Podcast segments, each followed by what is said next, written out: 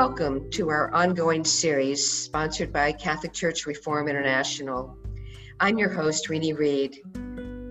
Women have risen to new heights in the Western world and in a relatively short time. It's been only a hundred years this year that we gained the right to vote here in the United States. Yet in the church, women are still treated as second and even third class citizens. Here to discuss this with us today is my guest, Tina Beattie, who's a British writer and broadcaster. She's the professor of Catholic Studies at the University of Roehampton in London and director of the Digby, of the Digby Stuart Research Center for Religion, Society, and Human Flourishing. Tina, welcome. Thank you, Amy. It's nice to be here. Given how much the church has failed in its treatment of women, where do we begin? What do you see as the major challenges facing women in the church today? I guess I would want to begin by saying it's not a universal story of failure. I think we can begin by recognizing that if we are Catholic women, we are actually part of the most enduring historical tradition in human history that has actually preserved more writings and insights by named women in its history than any other human tradition. So I like to begin by saying, why would we bother at all? And, and for me, that means beginning with what I see as good and worth bothering with. So, of course, there would be the fundamental theological um, faith claims about creation, incarnation, the love and mercy of God, redemption. And then for me, there would be a task of reclaiming and retrieving the lost wisdom of women, which is not entirely lost to us because it has been preserved, albeit in forms that have always had to be approved and censored by a male authoritarian hierarchy. And that's the challenge today, of course, that times have changed. I would say that what modern secularism has offered is the emergence into clearer view of the fundamental human equality that's there in the beginning of the Christian, Jewish, and Muslim scriptural traditions which share a creation story that affirms the creation of the human made in the image and likeness of God. And I think secular society paradoxically have allowed women to move into language and representation in a way that's much closer to fulfilling that vision of Christianity about creation and redemption than the church itself has allowed. So I think what we need to do is to hold in tension fidelity to a tradition that has much to offer us and a sustained challenge to a present hierarchy that is actually holding us back. What do you think we as laywomen can do ourselves to initiate more of this movement forward? It's not going to happen from up above, it's got to happen from us. You know, we are the church, and um, rather aging, fearful men in red silk chuntering away in Rome, I suspect think they're more important than they really are. I don't think many Catholics actually feel duty bound to follow the rules and obey in quite the way that we're perceived to do, often by the secular world, often by the hierarchy.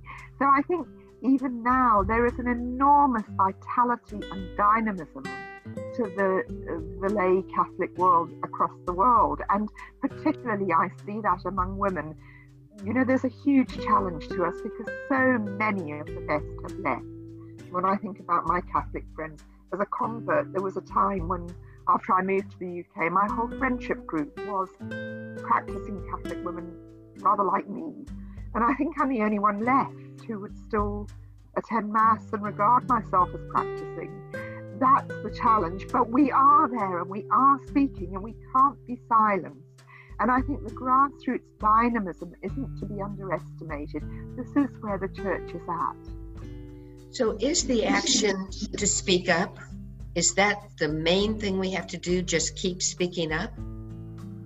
I think we have to discern what our gifts and vocations are, and above all, work together and not in opposition to each other so I'm someone who finds it very easy to speak. I have access to publishing and to the media, and I feel those are opportunities I must use. And I'm also not in a job where I'm vulnerable to being dismissed because of my views. I've been hassled and silenced and disinvited a few times, but fundamentally, my ability to um, pay the mortgage doesn't depend upon the approval of the hierarchy, unlike many of my colleagues in more Catholic dominated institutions.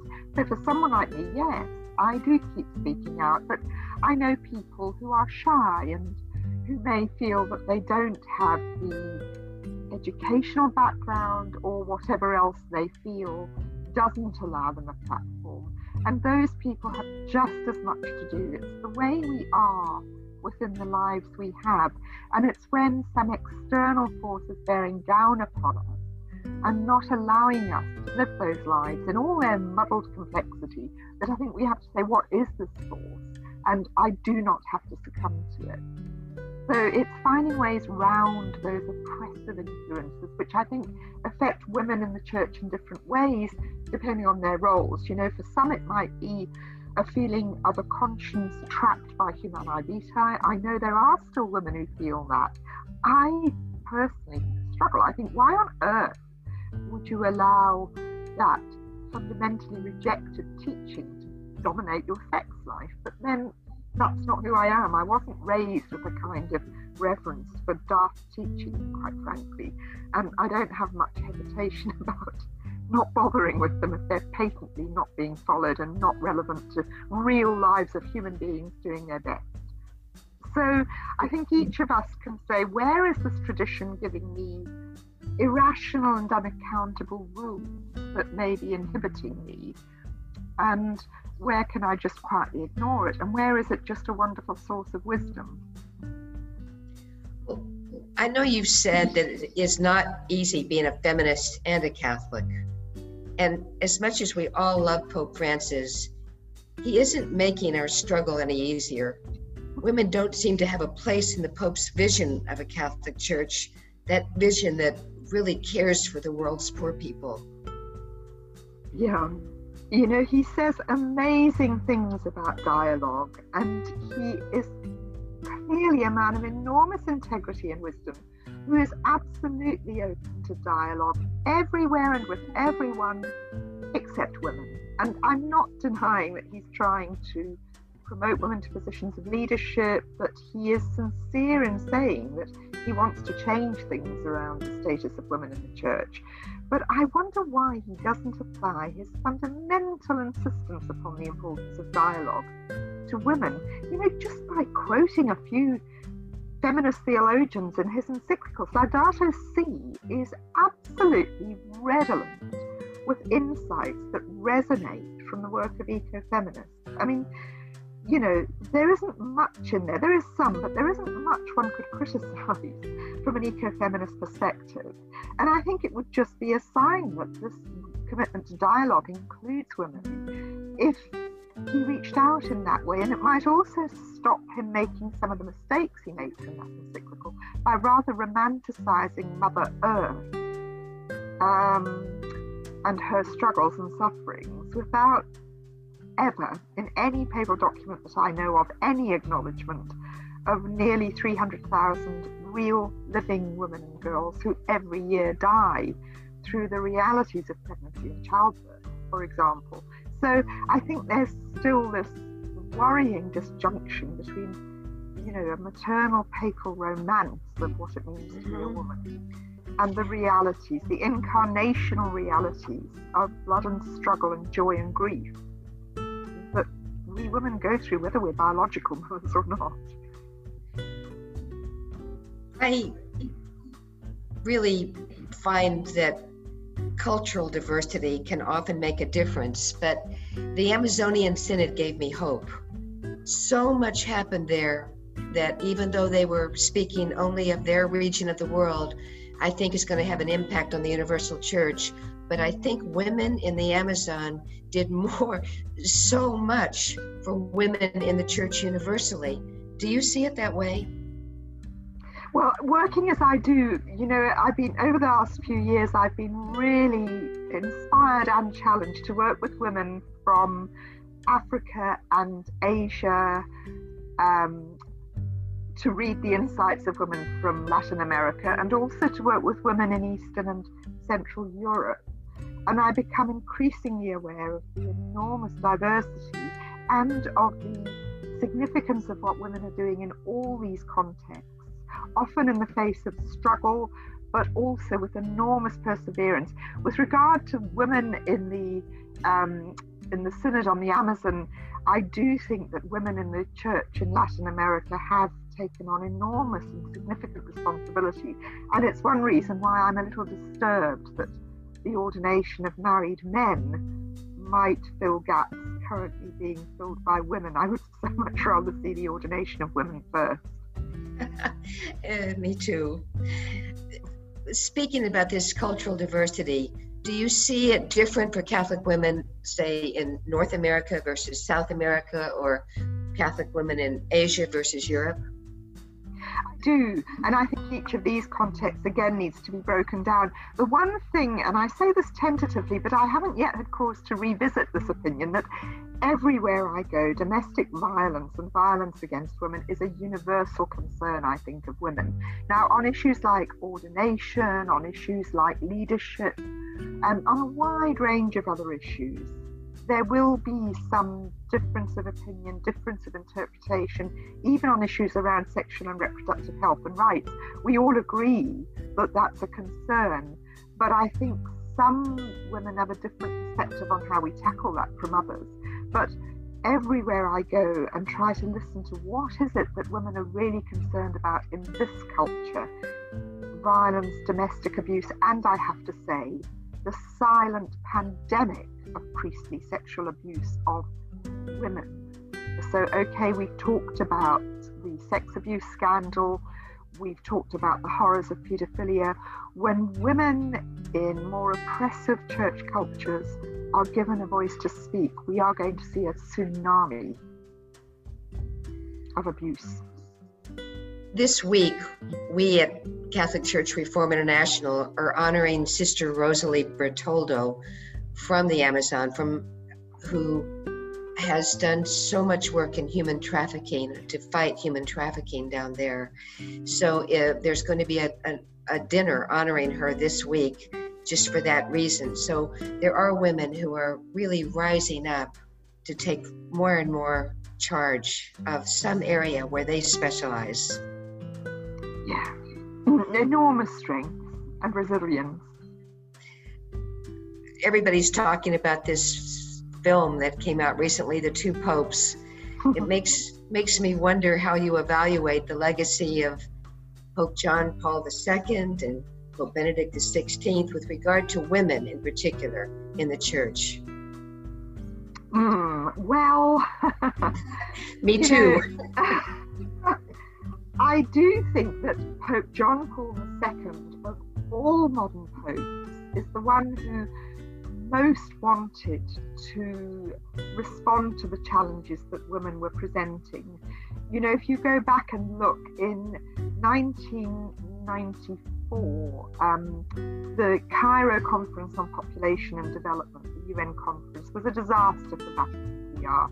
I mean, even those who, who are supportive of the, the, Holy See's role in the United Nations said really it was a PR catastrophe the way they presented themselves. So, you know, Pope John Paul II at the 1995 Beijing Women's Conference issued an amazing series of writings about women's rights and the wrongs done to women through history. And really, when I use those with students and say, Who do you think wrote this? They'll say, Oh, Mary Daly, Rosemary Radford Ruether. And then I say, Well, actually, it was Pope John Paul II. But I think the problem is, um, dare I say, I think maybe he was a rather arrogant man who didn't take kindly to correction. And I think when feminists, for wrong reasons as well as right reasons, were hostile to this message coming out of the Vatican, he kind of threw his toys out of the pram, I think, and just thought, if they're not going to listen to me when I'm trying so hard, I'm going to stop trying almost. And I do see a kind of shift to a more authoritarian view and a less tolerant, open view. But you know, also, John Paul II, as we now know, had a very, very long, very intimate relationship with a woman companion. I'm not saying there was anything sexual in it, who knows, but you know, there's no reason to think there was. But that really helped me to understand his rather romantic views on sexuality and marriage and his theology of the body. You know, he was an old fashioned troubadour.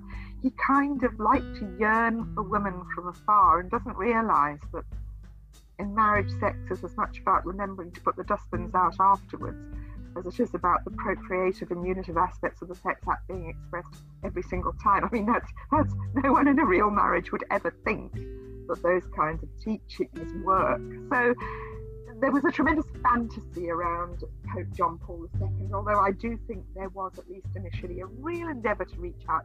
I don't think Benedict XVI was particularly interested in women as a category.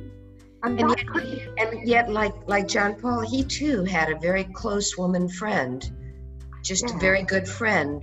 Oh, did he? That I think had a huge influence. I know, I mean, friends I know who know him say he was quite comfortable with women. I don't think he had that romantic thing about feminine genius. He was, of course, much more preoccupied with what he called gender ideology. You know, that just as I think in the 1980s, conservative American Catholics put the wind up Rome about liberation theology and said it's all about Marx. So I think they went off with distorted caricatures of Judith Butler in the 90s and said gender ideology is all about being able to choose your sex and things. And, and you know, Pope Francis still does that. So, but anyway, sorry, I'm going on at length. But I think the legacy of Pope John Paul II and Pope Benedict XVI, the first because of romanticism, both of them because of authoritarianism, was a, dis- was a, a disaster for women in the church. And I think um, Humanae Vitae and their positions on birth control somehow are tied in with their positions on gender ideology and, and women in the church. There's some connection between the two. I think there, there are two fundamental problems that we haven't yet scratched the surface of. One is an overwhelming male fear of female sexuality, which is not by any means confined to the Catholic Church, but you know, the power of the female body to give birth and therefore its associations with death as well is, is comes from a psychoanalytic perspective as well. We we have a kind of symbolic power vested in what it means to be a woman that I think is really hot to handle, but we need to we need to think through that. And the other thing I think in the Catholic tradition is what on earth are women for? Because if you read Catholic ecclesiology, the feminine, maternal, female roles are all fluid. Men occupy them in different positions in the church as brides of Christ and as members of Holy Mother Church. So they're left with this kind of residue of this female fleshy body, which symbolically can be male as well as female. So what, what on earth are women for? We must be to procreate. And if you if you take away that, um, it's a bit worrying about why on earth would we exist at all then? Surely not just to have sexual pleasure. That would be very worrying.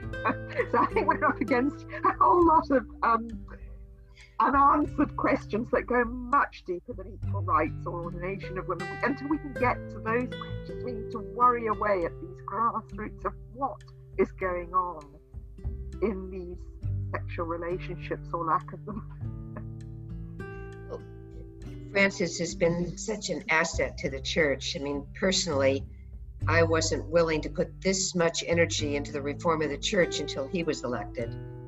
But having said this, do you think Pope Francis has made any significant difference to the position of women in the church today? I do, and I'll tell you why. And I speak as someone who has been silenced and disinvited and condemned um, really, whether explicitly or implicitly, by the authoritarian regime with lots of misogyny within it that his two predecessors set up. And I think in unraveling that, in challenging clericalism, in challenging this kind of doctrinal absolutism, he has recognized that instead of changing where the players are, he has to change the chessboard, if you like. He has to change the rules of the game. And I think he is preparing the way for his successors and to finish what he's starting. And it seems that he's thinking ahead. He is appointing progressive cardinals. Uh, there's some discussion right now about his moving Cardinal Tagle, Tagle to Rome for kind of a, a key important role and position there. Some speculation that he could be the one being considered to follow. So I think I think Francis does not expect to get everything done in his time, but that he is helping lay the groundwork for the future. I hope that's what he's thinking. I feel that. And you know, I also notice that it, there isn't now that sort of spirit of censorship. So, someone like me, but all of us who want to talk about things like women's ordination, um, like issues of sexuality, LGBTQI, there's far less sense that you have to look over your shoulder if you're in any institutional position, and far more sense that um, you can dialogue, you can say these things without necessarily immediately being trampled down by the powers that be in Rome. So I think he has created that. And I, yes, I, I do think that this change in ethos will prepare the way for a change uh, that will affect women in the church. But I also think that we have to take responsibility to occupy the spaces he's creating. And that means not waiting for permission, it means believing what he says about clericalism. You know, he says if you get a letter from the CDF, tear it up and put it in the bin. Well, good, but let's do that. And if we're not willing to take that responsibility, if we're always waiting to say, but he hasn't said this and he hasn't done that, well, let us say it and let us do it. And, you know, he can respond. That's what dialogue is. So, given our discussion about the struggles of women, what are your hopes for the church of tomorrow, beyond Francis, in the future, with the younger generation moving forward? What are your hopes with regard to women? You know, in the I suppose I'm always hesitant about the idea of progress because my I, it's not exactly a fear, but my intuition is that we're moving towards difficult times. And through history, the church has had good times and bad times.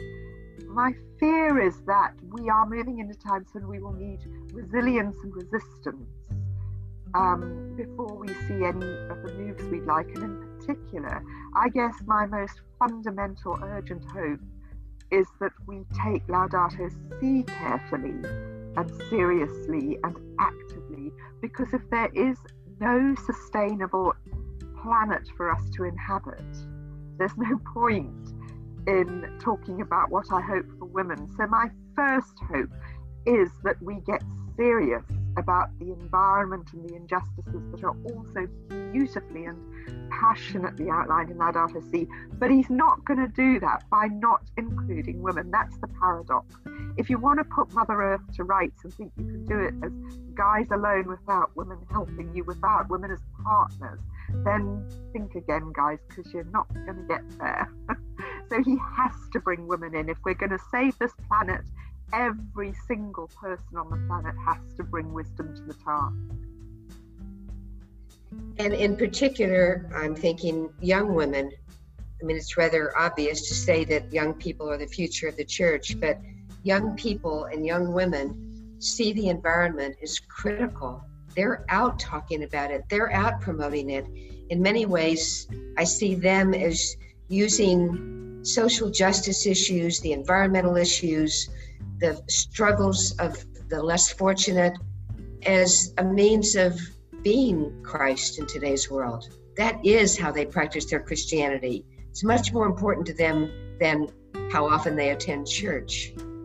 You know, I kind of wish that were true, but there's another side of me that says so many of those most committed young people are not in the church because they would feel unwelcome in the church.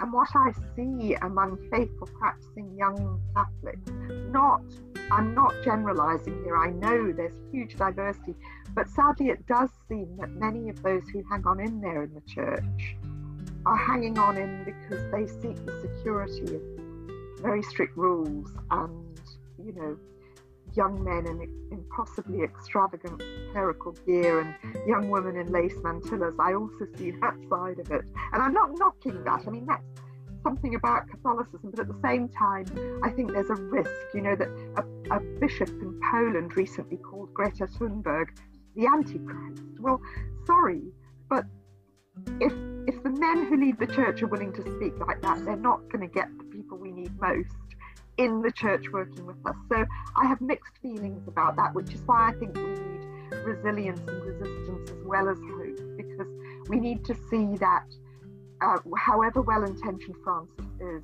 it's like turning an oil tanker around. That's an unfortunate metaphor in the context of the environment, but you know, there are so many re- um, reactionary, um, negative men in the hierarchy still. I mean, look at Raymond Burke, George Pell. I know he's doing time for something else, but climate deniers, doctrinaires, authoritarians, really a kind of cult of clerical narcissism. Still, we have to we have to struggle against, and I I don't think that is going to create the kind of inclusive endeavour we need for the future. So my prayer is I believe it's God's church. I believe that we don't always recognise how the Holy Spirit is working, but that she is working. Um, but on a very human level, I do pray that the next Pope will continue rather than subvert what Pope Francis has tried to achieve. And I think a lot depends on that.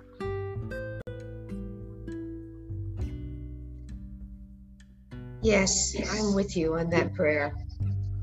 You know, the Episcopal Church has most everything that I personally am striving for. They have women priests, they have the LGBT community treated with dignity, particularly here in the, in the US. They allow the divorced and remarried to have a path back to the Eucharist. There's